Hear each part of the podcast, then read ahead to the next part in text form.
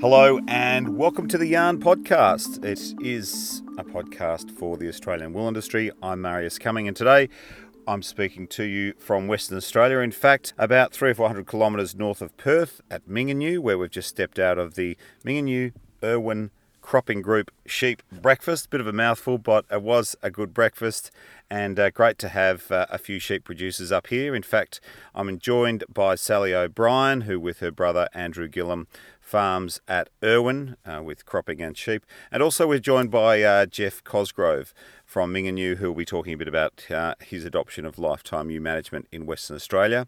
Guys, thank you very much for joining us. Uh, it's a busy time of year, and thanks for coming to the sheep breakfast.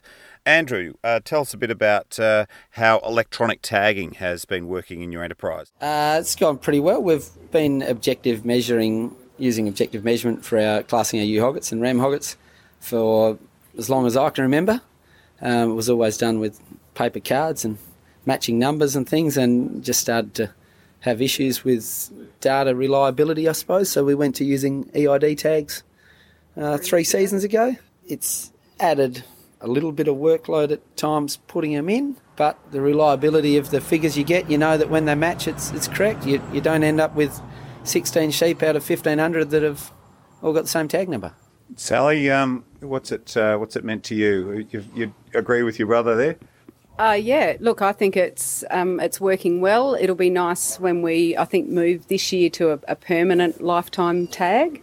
Um, we've used the slightly bigger, clunkier tags, which we can reuse. But the, um, I guess, the benefit of it is that when you're classing in the yards, you can scan an animal. The TSI brings up all the data you've collected on that animal, and so you can make a really good decision looking at both the objective and the subjective, subjective animal in front of you. Now, the electronic tagging is now mandatory in Victoria, and there's a lot of discussion about it in the other states. Using this data to actually mean something for your business, um, what does it? What's it done to your bottom line? Oh, we, we haven't analysed bottom line figures on it. it it's been very much uh, based on confidence in the system. As I say before, we, uh, when you analyse it, when people are having to visually read a tag number, uh, depending on the setup, they may call that number out to another person who has to initially someone has to read it correctly, they have to say it correctly, it has to be heard correctly, it has to be written correctly, and that can happen three or four different times. That process between getting collecting side samples and fleece weights and, and various objects. So the potential to, to lose confidence in your data was huge. So it's it wasn't about the economic decision. It's it was it was based purely on the reliability of the data. Yeah, and obviously as wool growers, the, the number well one of the main um, traits you want to be uh, following and measuring and selecting on his uh, fleece weight. How do you do that at shearing time? Is that tricky, Sally? Uh, no, well, I, th- I, think that's probably one of the areas where it has become easier. Prior to using electronic tags, we had a couple of people on the board who were reading the tags, having to get in while the shearer was shearing, read the tag, and put a card on the fleece or next to the on the board next to the shearer. That fleece would then be collected by the wool handlers, taken down to the scales. We can now have one person doing it instead of a two. He walks along with the wand and scans the sheep. He doesn't have to be as close, so um, I guess there's less danger to both the shearer, the sheep, and the person reading the tag of interference in the process and something going wrong. Um, he has a little printer on his hip, which uh, he scans the tag, prints out a barcode. That's placed next to uh, the shearer for the wool handler to pick up. That fleece is collected, taken down to the scales. We scan the barcode. It goes straight into the TSI with the other information that's already been collected about that animal, which may have been body weight or any comments we wanted to put about the animal in when they were first scanned when we took the side sample pre shearing. So I think it has improved that process. It's made it more efficient with labour, plus also um, less likely that somebody could get hurt on the board in that process. Do you, do you see the information collection getting uh, easier or more passive? I mean, can you potentially do fleece weight by weighing sheep into the shed and out of the shed, or is that uh, too clunky and not accurate enough? Oh, look, I definitely think there's possibilities. Um, We also run a cattle operation, and so we've been using the NLIS tags there for a lot longer, and a TSI in the cattle yards. And we've got to a point there where that's collected some really good information for our, our cattle operation, and I can th- see some of those. Um, things we've been able to do there, transposing over to the sheep side of the operation over a period of time as we start using these tags and you know your potential for side readers in your sheep yards over the scales for collecting data. We you know obviously do meat lambs as well, but it, it all it could go across your whole sheep enterprise. I think. So for someone listening to this, thinking, look, you know, it just sounds like too much hard work, uh, but I can see the benefits, but it's just too complicated, and then you've got to deal with all the software and all the data. What do you say to them? Be patient and be persistent because um, it's really hard to improve your business if you can't measure things, and this is a, a, tool to assist you in, in measuring things. If you can measure things, you've got a benchmark to improve things and, and drive your business forward. Now, if, if you two can stay around, I know you've got to go. Jeff, tell us a bit about your experience with uh, Lifetime Ewe Management. We've got a little group of us together south of town. There's um, only four of us in the group. Um, sheep producers are a little bit sparse on the ground up here, but we uh, did the lifetime ewe management course through Ed Riggall with AgPro Management, um, based in the like Boyup Brook down there somewhere. Basically, we came from four different um, merino flocks, two heavily weighted towards growing wool, two that are probably more heavily weighted towards um, lamb production. But yeah, we, we, we got together, started the lifetime ewe management program. Um, we learnt some skills, um, just simple things like just th- simple things like condition scoring and, and maternal traits and things that we probably weren't aware of consciously, but we were probably doing anyway. But um, yeah, it was just interesting for me to learn, definitely learn those basic skills um, on, on how to sort of take our flock a bit further and be a bit more productive. And Jeff, what's it meant to your bottom line? I mean, the, the lifetime ewe management is probably seen as the most successful extension program in the history of the sheep industry, basically because you're losing less ewes, you're gaining more through weaning, and you're better in touch with your system. Is that been your experience and the experience of the group, or has it been different? Uh, certainly made us a lot more aware of the profit drivers of our of our flock. Obviously, getting more lambs on the ground, keeping them alive is probably our biggest biggest issue, and, and there's you know, many factors that influence how many lambs survive. I guess it's you know time of lambing, the, the type of sheep that you're running, and yeah, certainly now that we're, we're all preg scanning now and, and separating into multiples and singles, and, and really working harder as such to try and keep more lambs alive. And it's not until you measure it the first time you realise exactly how many fetuses you have compared to how many lambs you're getting. In, yeah, back to Sally's point about uh, you, yeah, can't, measure. can't measure it. You can't. Yeah, if you don't measure it, you can't um, improve it. I guess. So we're um, we've just been at the uh, Mingenew Irwin uh, Group, and one of the issues we wanted to talk about was sheep in a cropping system. And uh, as you said, Jeff, there's not a lot of sheep up here. Do you see um, sheep becoming a bigger feature of West Australian agriculture in the cropping zone, or do you see people continuing to move away or not run sheep? Uh, I think it's probably very infrastructure dependent. There's a lot of grain farms up here now that haven't had a sheep on them for, I have a neighbour that hasn't had a sheep for probably 25 years.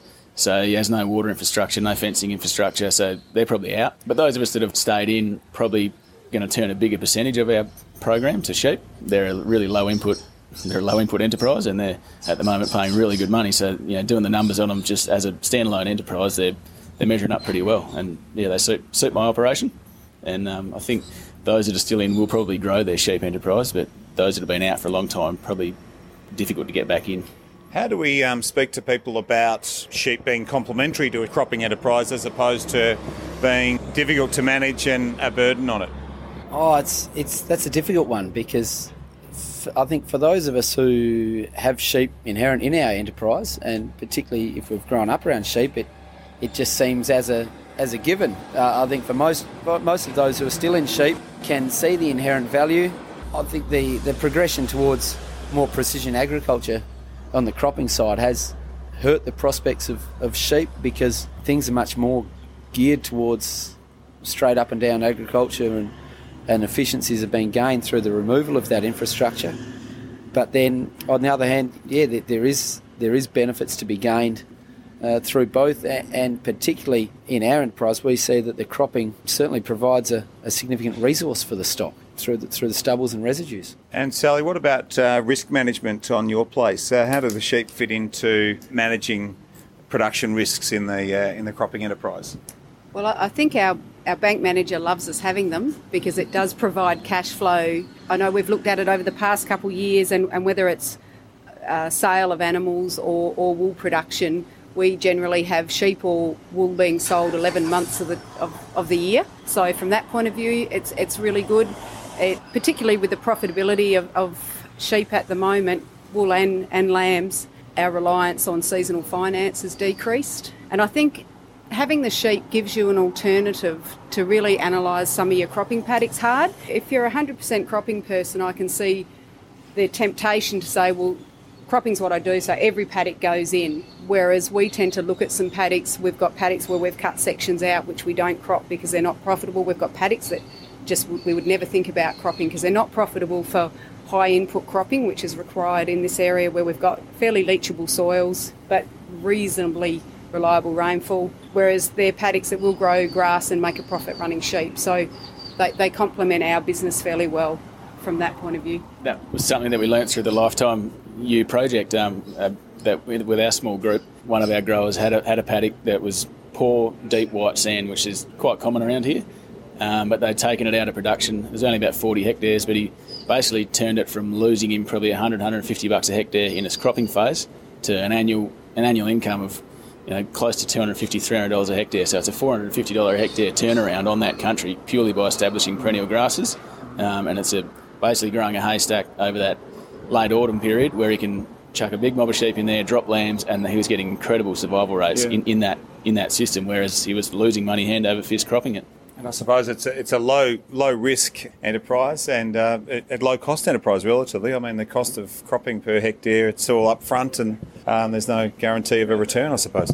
I think that's where if you had to try and find a, a, positive for sheep out of the technology that's available in cropping at the moment is that with the paddock mapping and everything else, you can really zero down well to what parts of your paddock zones, etc., are productive and unproductive. So, you know, to try and take a positive out of it, it's a way to measure your paddocks and you and to say to people, well, you can really identify where you're making your money and not making your money maybe there's an opportunity for livestock to come in onto those areas which aren't making you money and you're potentially losing money on um, on your property. So it might be a selling point for for cro- you know 100% croppers to say, well, now you know where you're losing your money. Maybe you could turn that around a little bit with a with a sheep enterprise. Guys, thank you very much for joining us today at the uh, Mingenew Irwin Cropping Day, which we had a sheep breakfast, which has now turned into a sheep lunch. But um, thank you very much for your time today. Really appreciate it, and all the best for the year ahead. No worries, thank you. Thank you.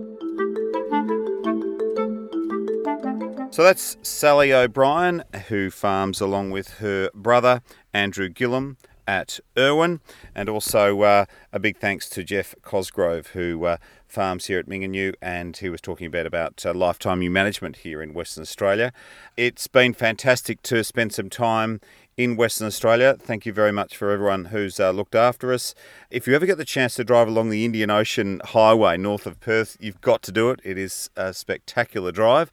And uh, if you want AWI to come and speak at an event, or indeed if you want to put on an event, we can put on a, a barbecue, a breakfast, a dinner, get a number of farmers together, and uh, we'd love the opportunity to come and speak about what we do on your behalf. But uh, again, thanks for joining us on The Yarn. I'm Marius Cumming. You can contact us on email at theyarn at wool.com if you have any suggestions. But once again, thanks for your company, and we'll speak again soon.